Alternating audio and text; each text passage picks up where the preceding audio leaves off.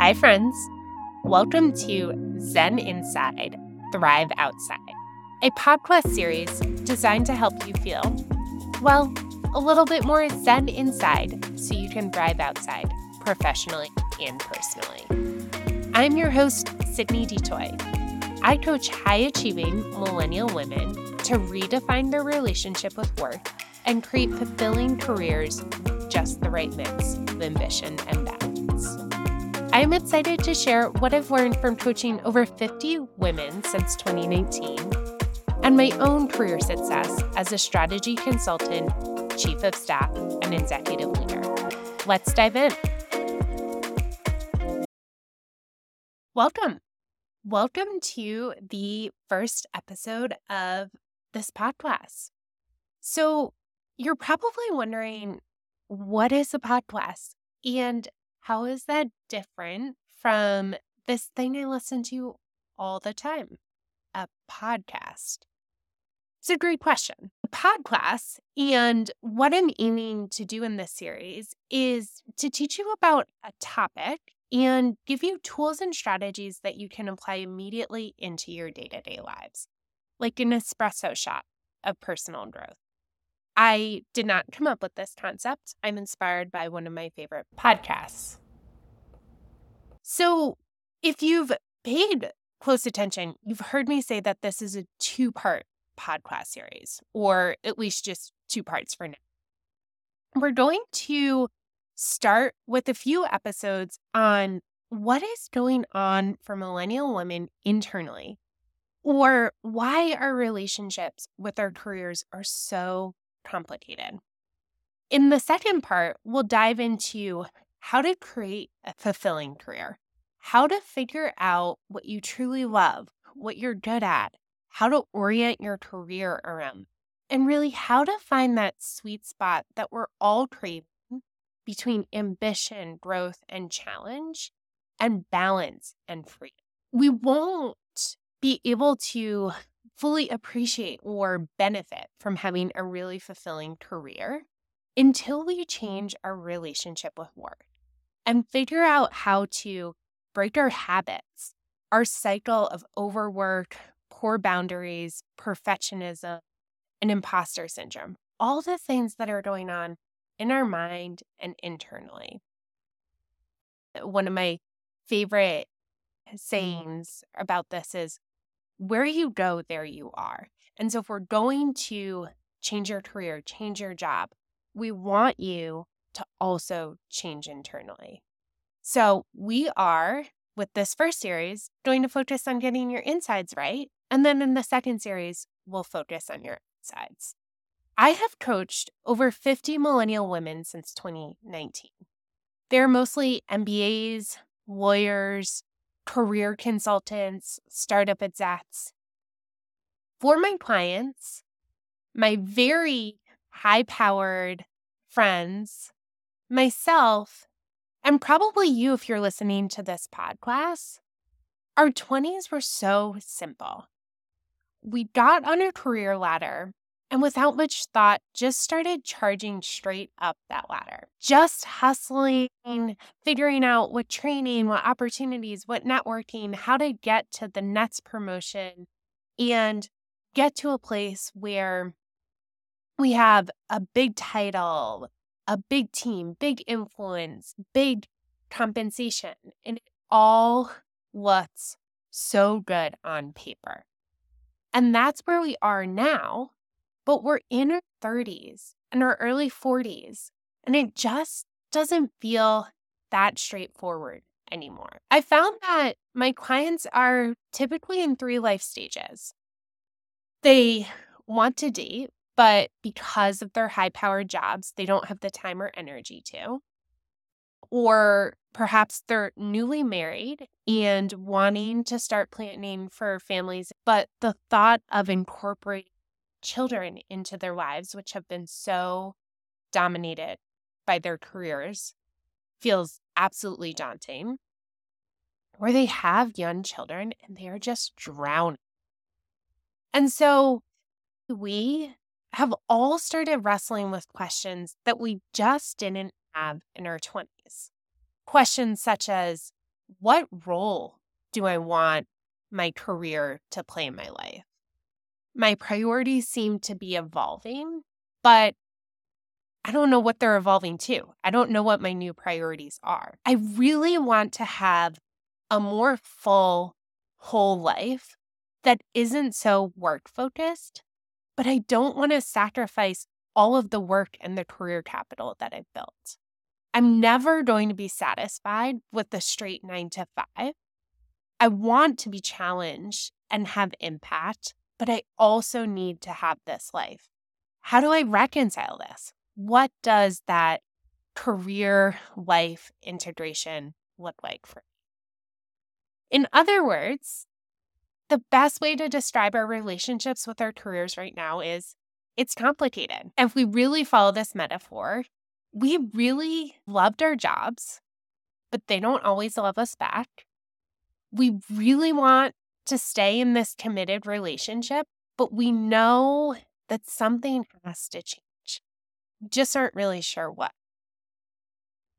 And yes, I really hope that you are having flashbacks to the early days of Facebook. Somehow Mark Zuckerberg just knew that the only status that would work sometimes is it's complicated. So, how did we get here? There are a bunch of millennial things that define us. Millennials being mm-hmm. the generation who were born between the early 80s and the 90s. So, the first millennial thing is the American dream. Whether your family has been in the US for generations or moved here more recently, your your parents, your grandparents, your ancestors have probably all raised you with visions of the American dream. This idea and concept that if you work hard enough, you can create your own destiny. And there is absolute merit to this idea. There's been a ton of economic mobility in the US, and it's something that has defined the fabric of the country. But sometimes it, in that glorious vision, it gets lost. And the thing that really impacts us on a day to day basis when it comes to our careers is the message to work hard. This expectation that we need to work extremely hard. Every day starts at zero. We have this laser focus on how productive we can be, what our output is for the day. My family hails from farmers in the Midwest, and my family jokes about it, but we really still have habits that come from my great grandfather getting up before the sun to feed the animals. Anyone in my family sleeps in past 6:30, we feel guilty. Like we we have to atone for it or we didn't start the day off on the right foot. And that's a simple anecdote. It's just about literally what time our alarms are set for, but it also translates into how much work we feel that we have to do. We have to work to prove our value. The second millennial thing is coming into the job market during the Great Recession. So, this doesn't apply to all millennials. It's a unique subset of us, us lucky people, myself included, who graduated from college from between, say, 2006 to 2012. All of a sudden, our first jobs just disappeared. And all of the time we had spent in college dreaming about that first job and thinking, oh, if I get this first job, it's going to set me up for this. And my passion is this. And so I'm really excited about career opportunities in this field. All of that opportunity got taken away. And we were really, really lucky if we were able to get full time jobs. I graduated in 2009.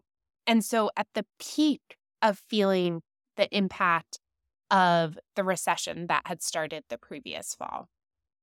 I spent most of my senior year with my shoulders hunched up to my ears, just stressed about if I would find a job, how I was going to start my career. I still remember a horror story of a friend of a friend who graduated from Harvard Law, started to launch his career in big law, and promptly lost two big law jobs due to layoffs within, I think, six months of working. And so it made us feel this sense of scarcity. Our early careers never really felt safe. And so we had to just hustle, just absolutely grind to make ourselves indispensable, to always ward off this insecurity, this layoff that could be right around the corner.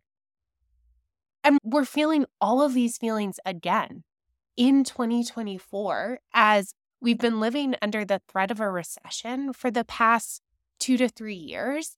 And all we hear in the news now is reports about more and more layoffs.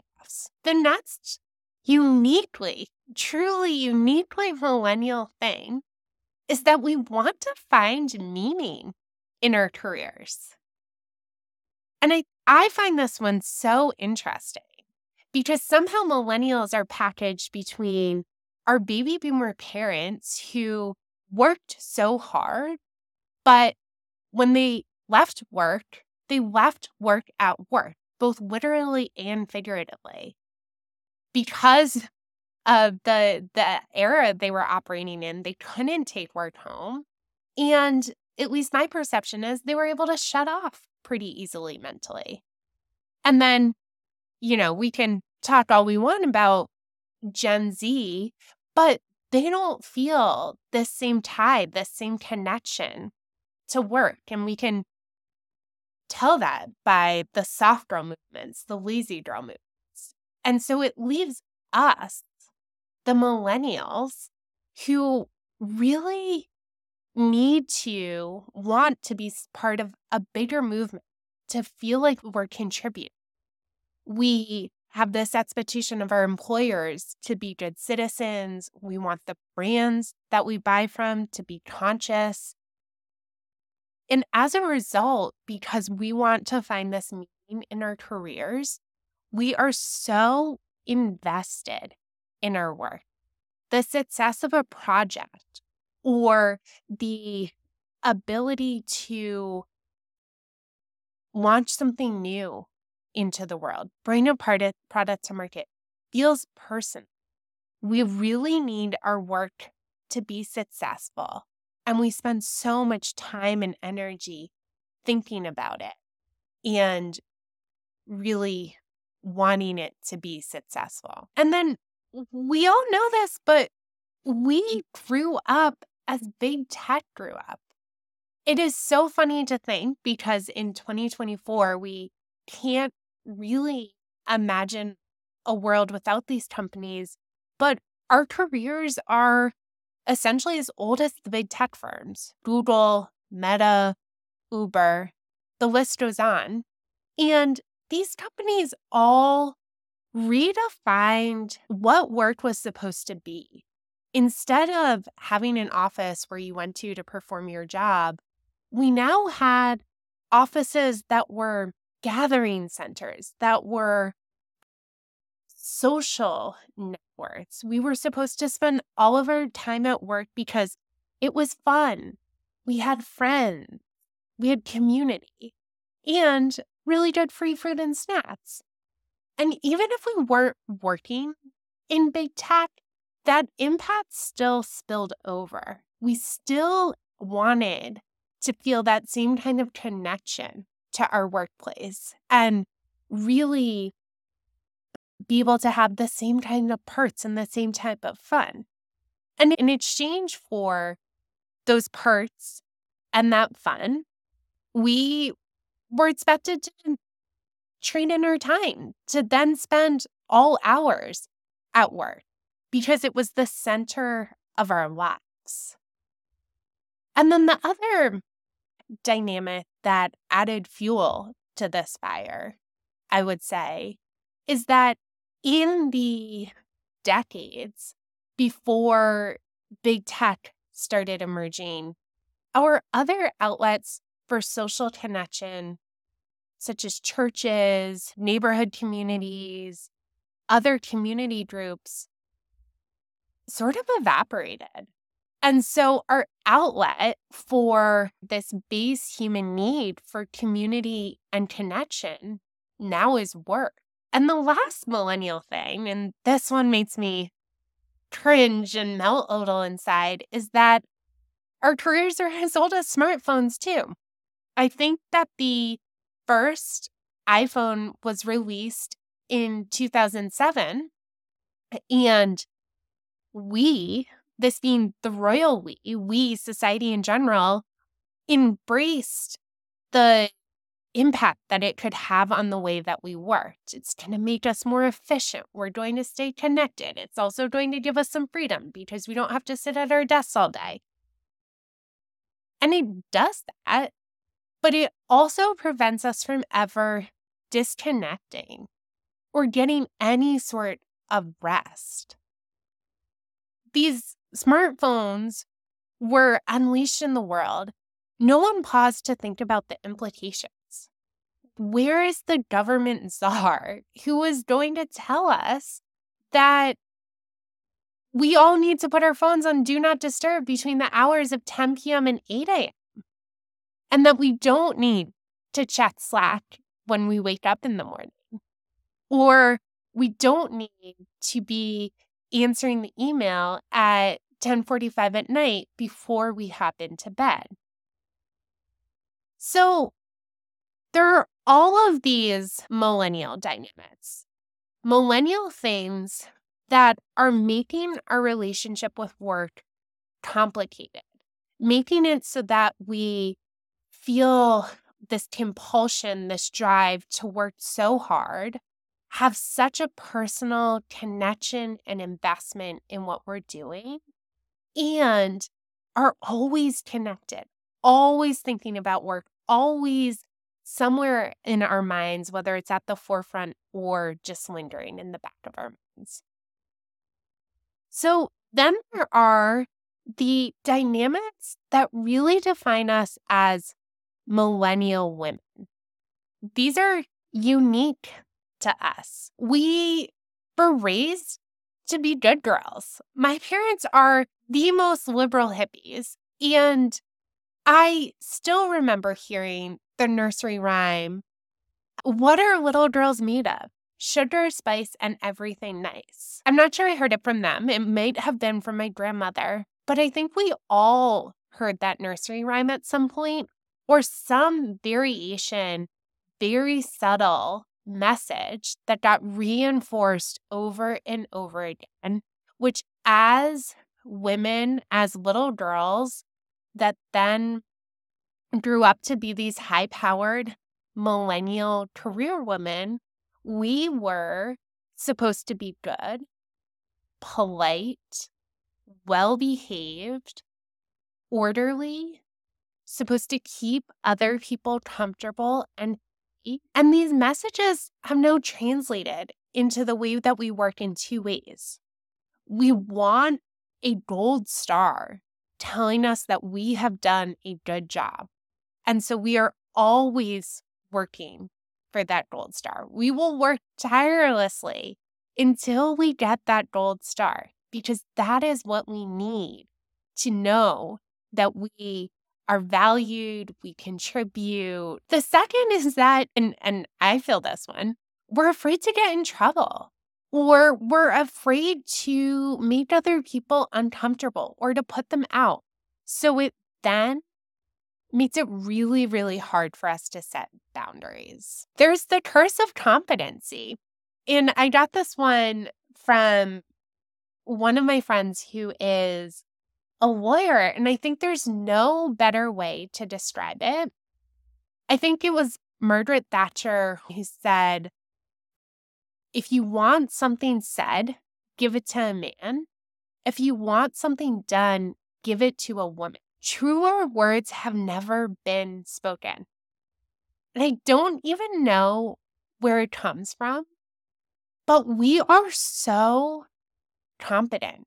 We will get everything done. We will not drop a single ball. We feel such responsibility to be able to execute and execute with excellence. And because of that, because we are competent, because our team members and our bosses and our leaders can count on us, they will give us more and more work. And then lastly, we are working in what is supposed to be a quote unquote post gender era of leaning in.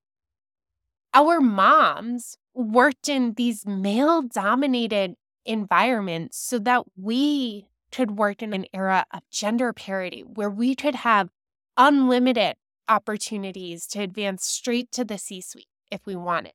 We're supposed to be reaping the rewards of Gloria Steinem's efforts.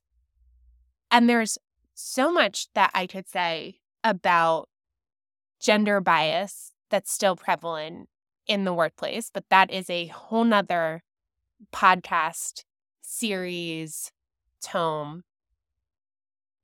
But the important point for this is we're supposed to be working in this post gendered era, but we still work in a very male dominated construct.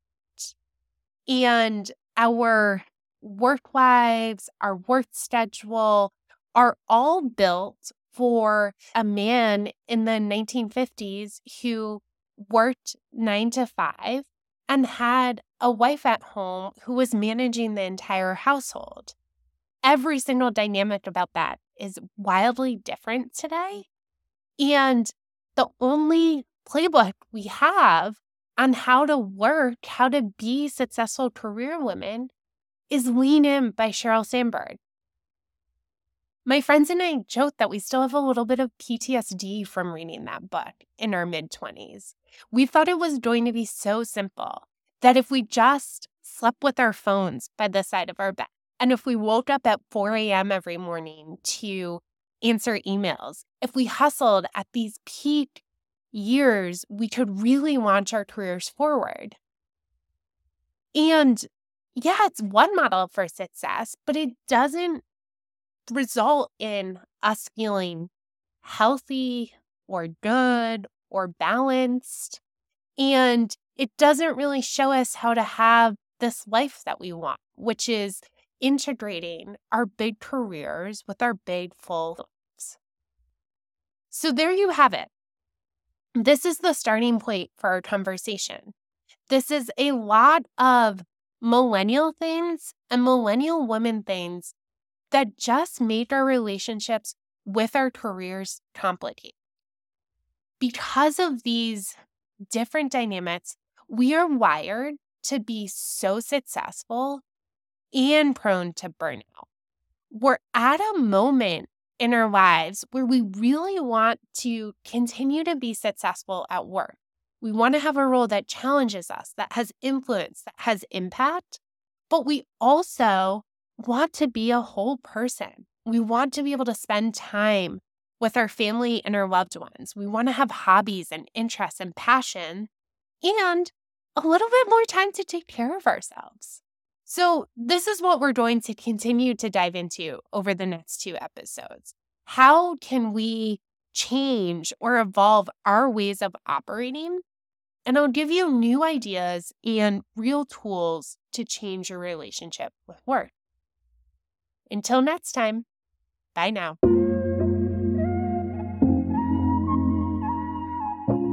Thanks for listening. I hope you enjoyed and got some new perspectives, tips, and inspiration on how to feel more zen inside. Stay tuned for the next mini series, which will dive into how to thrive outside or how to create your dream career that feels fulfilling and has just the right mix of growth and balance. If you'd like to continue the conversation, I would love to connect. Join my newsletter, connect with me on LinkedIn, or send me a note. I'll drop links for everything in the show notes. And until next time, I hope you feel zen inside and thrive outside. Bye now.